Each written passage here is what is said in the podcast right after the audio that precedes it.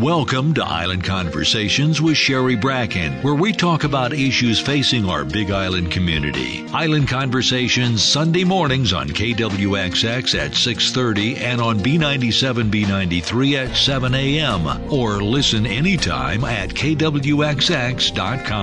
Island Conversations brought to you by KTA Superstores, where you're someone special every day since 1916. Now, here's your host and producer, Sherry Bracken. Aloha, good morning. Welcome to Island Conversations. We are living in a strange and scary time right now with the novel coronavirus, now called COVID 19, making its way around the world and basically changing life as we know it. These changes, this disease, is causing almost everybody to feel anxiety and some fear. So the question is how do we deal with that anxiety and fear? And that's what we're going to talk about today on Island Conversations, which you may hear on the radio on KWXX and B97 B93 on Sundays and on KPUA 670 AM in Hilo the following Fridays. Island Conversations is posted as a podcast for anytime listening wherever you get podcasts. Just look for Island Conversations or at kwxx.com or b97hawaii.com. My guest today is Dr. Katherine May, who is a clinical psychologist and the behavioral health director with West Hawaii Community Health Center. Dr. May got her bachelor's and master's at the University of Sussex and her Psych D from the University of Surrey. As you will hear when she speaks, Dr. May is from the UK, but she's lived in Hawaii for about 10 years. Aloha, good morning, Dr. May. Good morning. Thank you so much for having me today. Well, I'm really, really happy to have you here because with what's going on right now in our world, people feel a lot of either very generalized anxiety or sometimes specific anxiety over potential loss of job or the stock market, finances, concern over getting the disease. There's just a whole lot of things that are causing people to be concerned. So, talk to us about anxiety. Right. The first thing to say is that anxiety is a really normal response to what's going on. We don't have a guidebook on how to respond to COVID 19. Most folks are going to experience some kind of anxiety reaction, and that's really normal.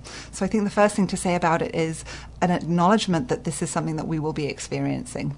And you know, it's not just us here, it's the entire world right. that is going through this, which right. is a pretty strange thing. Right. It's kind of like we're having a worldwide panic attack at the same time. And so it's a very unusual circumstance. It's nothing that we've really ever seen before, at least in modern time. Talk a little bit more about anxiety because it actually affects us physically as well as emotionally. Right, right. So anxiety is a reflex response. It happens without our conscious awareness, and it's a reaction that is designed to keep us safe from danger.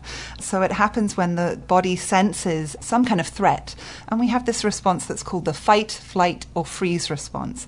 It's when we're going to try and protect ourselves, let's say, from a bear that we come across walking in the woods. We're going to want to fight to protect ourselves, run away, or freeze and hide.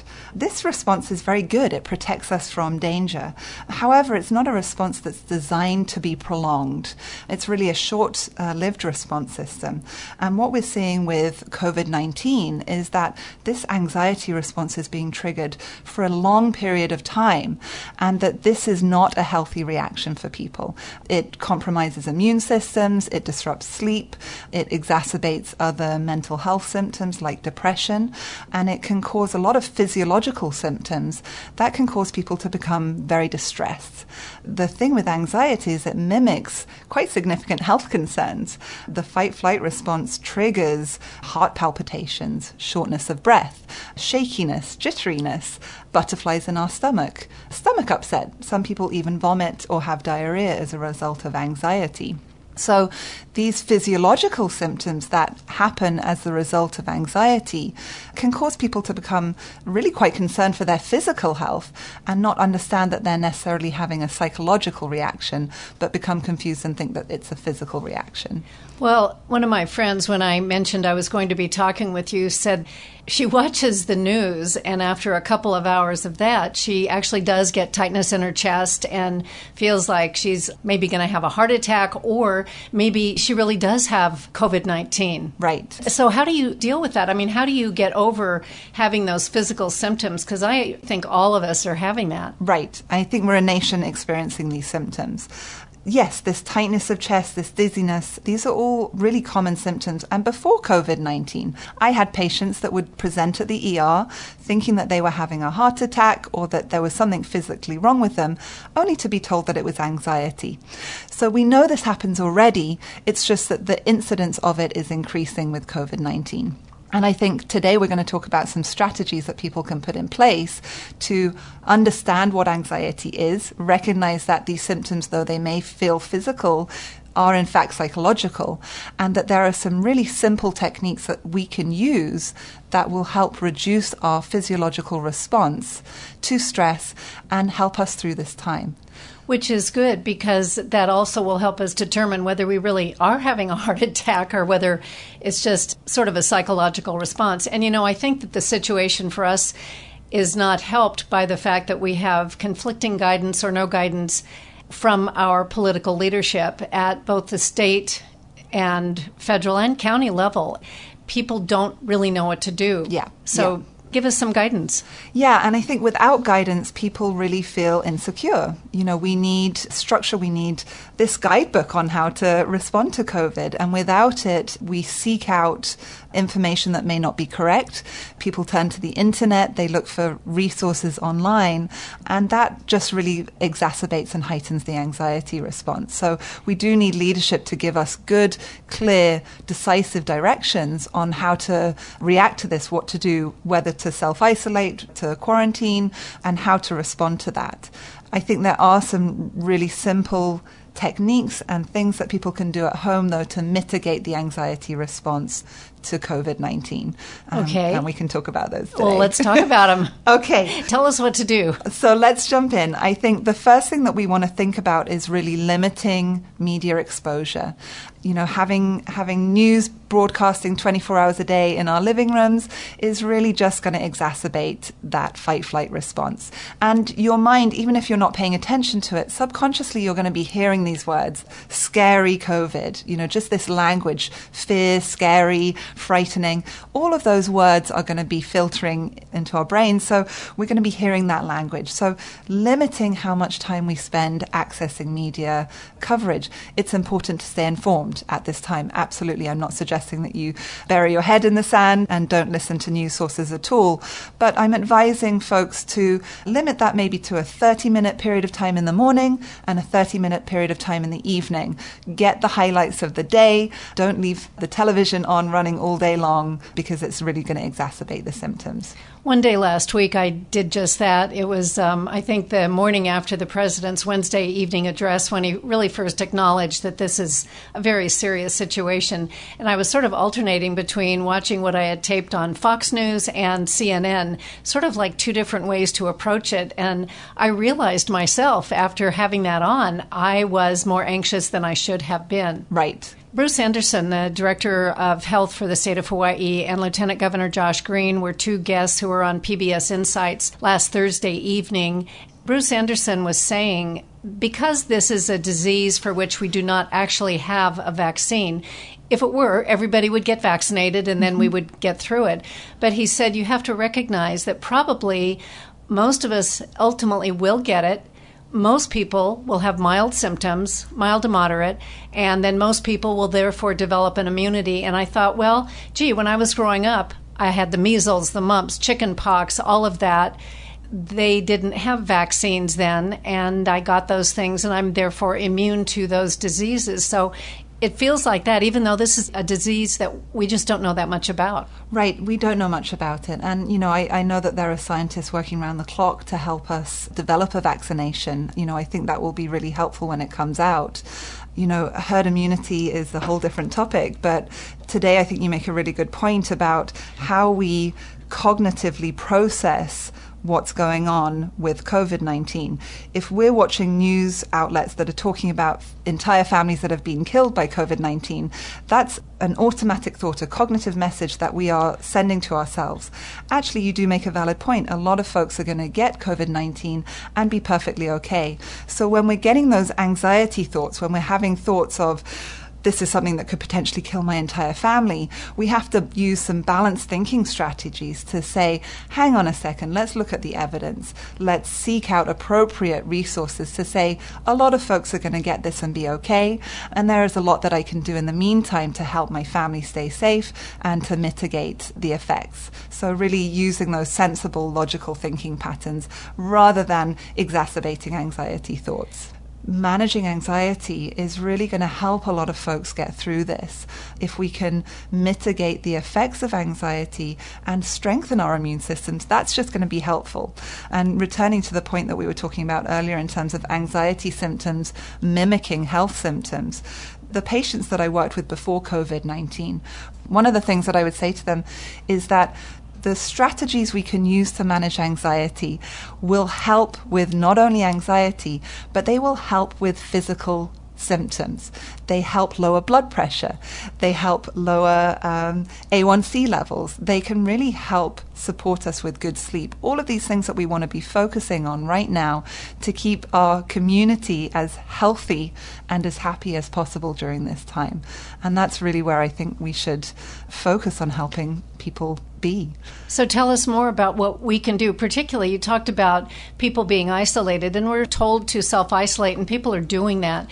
And as has been stated forever, social contacts are good for people. It helps you be healthy, but we don't have that in the same way now. So, how do we how do we deal when we're pretty much dealing with it by ourselves or with our just immediate family? Right, right. You know, we're social beings, and so I think interacting with people is what we want to do naturally. I think utilizing alternative ways to meet people, to interact with people using telephone conversations. We're at a time when people often communicate via text message, email, instant messenger, but taking time to slow down, to have a phone conversation with folks. Uh, I reached out to a friend recently who I hadn't seen for three months. She lives two miles down the road from me and she lives alone, and so I just spent some time talking to her processing our anxieties together, there really is such a value in talking about how we're feeling to a trusted friend. And we can do that via different ways these days. My children this morning had a FaceTime play date with their cousins in Memphis. My children are at home out of school right now, and it's a way for them to get that kind of social interaction in a different way. My son got really excited about showing off his latest Lego project to his cousins. So we can get creative in how we do that, but talking is important. Research shows that if we can talk about how we feel, the physiological response to distress is reduced. Merely saying the words, I feel anxious today, has a difference neurologically in the distress that we experience related to that. So even if you don't have anyone to call, even if you don't have anyone to reach out to, saying those words out loud to yourself can help mitigate the reaction. Writing down, using journals right now, using these sort of strategies to release some of the feelings that we have can really help people. Some of the information you sent me said that it still is important to maintain some kind of a routine. Right, absolutely. A lot of folks are out of work right now. They don't have much structure to their day. Some of the patients that I'm speaking to right now are saying that their symptoms of depression are being worsened because they don't really have anything to get up for as much as possible if you can create a structure in your day, even if it's a somewhat artificial one, that's really going to help us. We know that the act of getting up, getting up and out, it really helps us stay on track. That's also really going to help us sleep, which I think a lot of folks are saying is disrupted right now, is if we can keep a sleep routine, going to bed at the same time, waking up at the same time, keeping those circadian rhythms in sync, that's going to help us as well. Parents stuck at home with children at the moment who are out of school, that whole routine is disrupted. But finding creative ways of saying, okay, it's 9 a.m., this is going to be our time where we jump around and dance to Taylor Swift, whatever it is that you come up with, take time to go and work in the yard, create these little routines to your day, that's also really going to help. And a brief interruption to remind you this is Island Conversations. I'm Sherry Bracken. Today we're talking with Dr. Katherine May, clinical psychologist with West Hawaii Community Health Center, about ways we can manage the anxiety and stress we are probably all feeling right now. Next week, we're going to talk about something that is going on despite COVID 19, and that is the United States Census. Before we get back to our conversation, let's hear from our sponsor, KTA Superstores, one of the many stores on our island that is setting up special kupuna hours for shopping. At KTA, local and fresh means you get the very best Hawaii Island has to offer. The grass fed meats you find at KTA are raised without added hormones or antibiotics. Our seafood department is stocked with sustainable choices caught in local waters by local fishermen. KTA carries the largest selection of Hawaii Island homegrown produce. Our mountain apple brand is all local so you know it's fresh and delicious. Local and fresh always tastes best at KTA. And one other note before we get back to our discussion we at New West Broadcasting are very committed to bringing you accurate, up to date news. So be sure to check our website, kwxx.com, for the news of the day. We are verifying it all before we post it, kwxx.com. And now back to Dr. Katherine May of West Hawaii Community Health Center. We're talking about how to manage anxiety. I know that exercise is good, and even if we're isolating, you can still go out for a walk. If you're going to go with someone else, just stay apart from them. Stay arm's length from folks. Stay at an arm's length. Yeah. The act of getting up and out and exercising, especially first thing in the morning, getting a boost of sunshine on us, it's really going to help. I heard this great story out of Italy where an apartment building of individuals, there was one dog, and the restrictions allowed folks to be outside exercising if they were walking a dog. And so this apartment building basically shared this one dog who got more walks than it had ever had in its life because they would just trade off and all be taking this dog for a walk. I think stories like that show that we want to do activities to get us out what you mentioned about Italy also shows that you still can have community Right. Even in isolation. Right.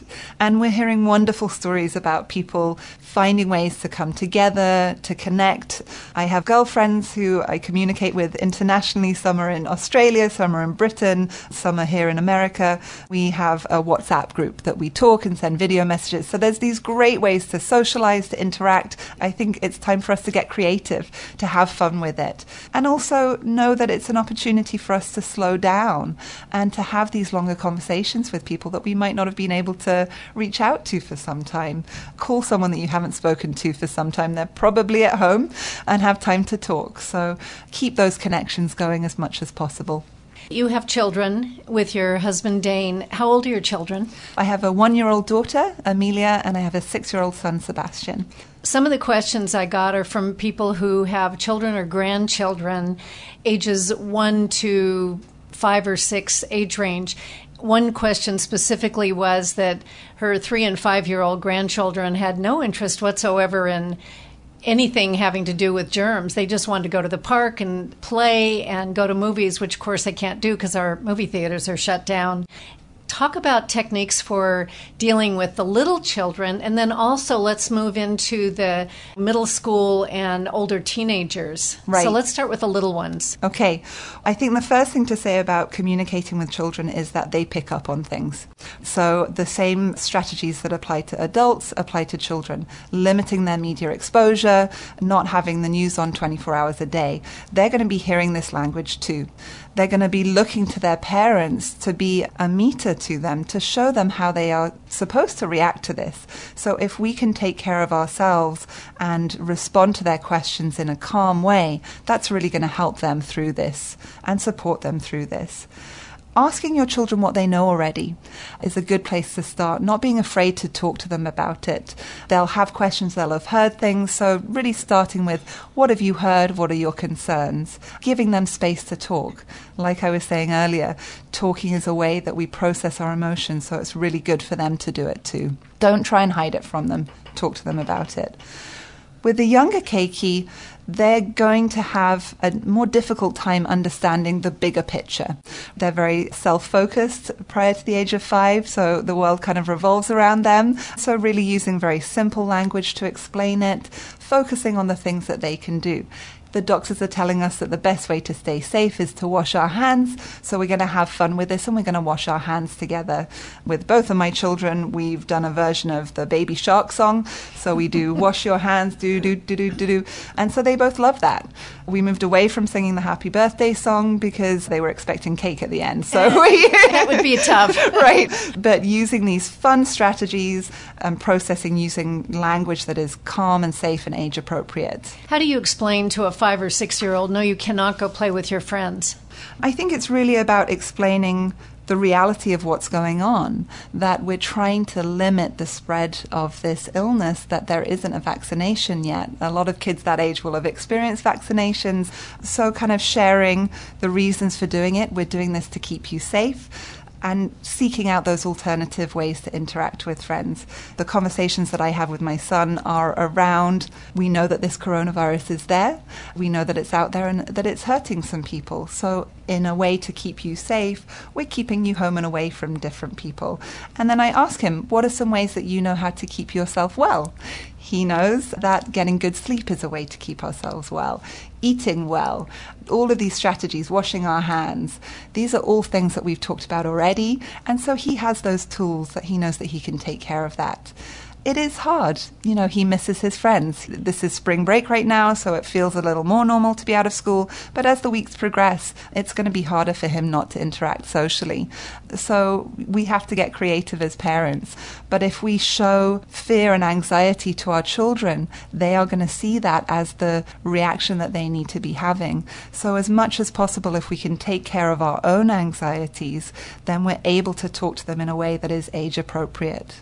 So let's talk about the older ones. I know that everybody may have seen kids on spring break in Florida essentially saying, eh, not going to bother me, which of course it is going to bother them if it happens. Right. So, how do we take the ones who are more connected with social media, with their friends, with their networks, from 12 on up, how do we help them understand this in a way without saying, because I say so? Right. Because that never works. Right. You know, this is an age group when adolescents really want to socialize. It's going to be hard for them to understand why they can't do that. But unlike smaller children, they do have a greater sense of society, they have a bigger picture. And so I think speaking to that, sharing with them that the isolation is not just for them, but it's to protect a beloved family member. It's to help protect Auntie or Tutu, that these are things that they will understand. Plus, we have a tech savvy generation. These guys know how to FaceTime, they know how to use these different platforms. So, really encouraging that as a form of interaction. And maybe this is not the time to limit cell phone use for our teens, probably a time to encourage them to reach out to their friends that way some friends who have, I think it's like 18 and 24 year old, they said the kids were very disdainful of this for a while, but suddenly have started realizing, based on, I guess, people they respect or their celebrity role models, right. suddenly acknowledging that this is a thing. Right. The power of social media.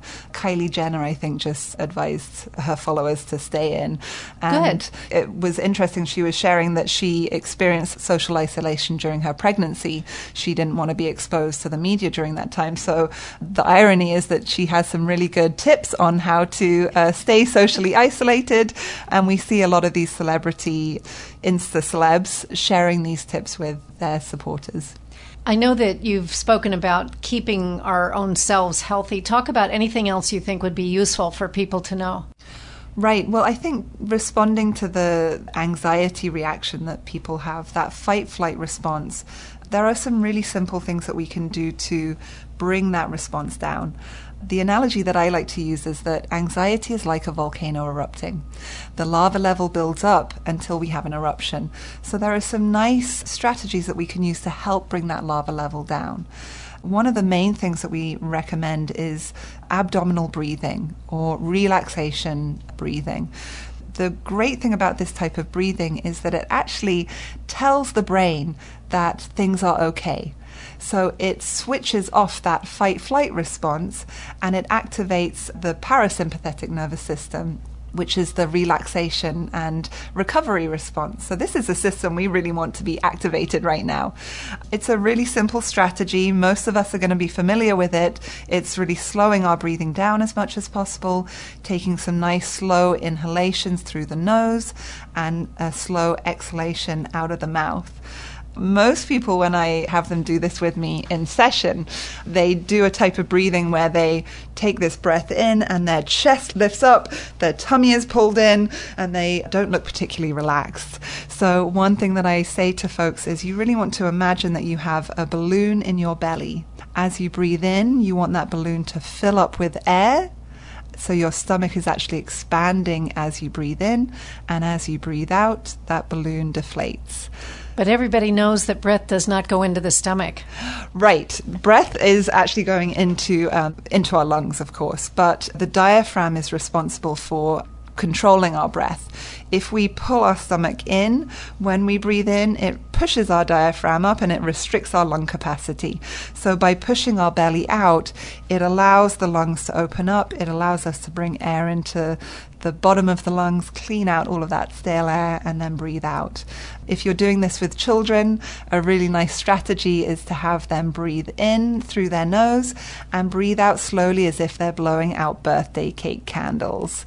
Uh, there's the birthday cake coming in again, but you can teach them to blow out really, really slowly. You can even use a straw if you like, just to encourage them to do that slow breathing. Good. Dr. May, you've mentioned to me that perhaps the people who have lived a little longer than some of the others of us, they have been through tough times before. What can we learn from their experiences that maybe we can put into practice now?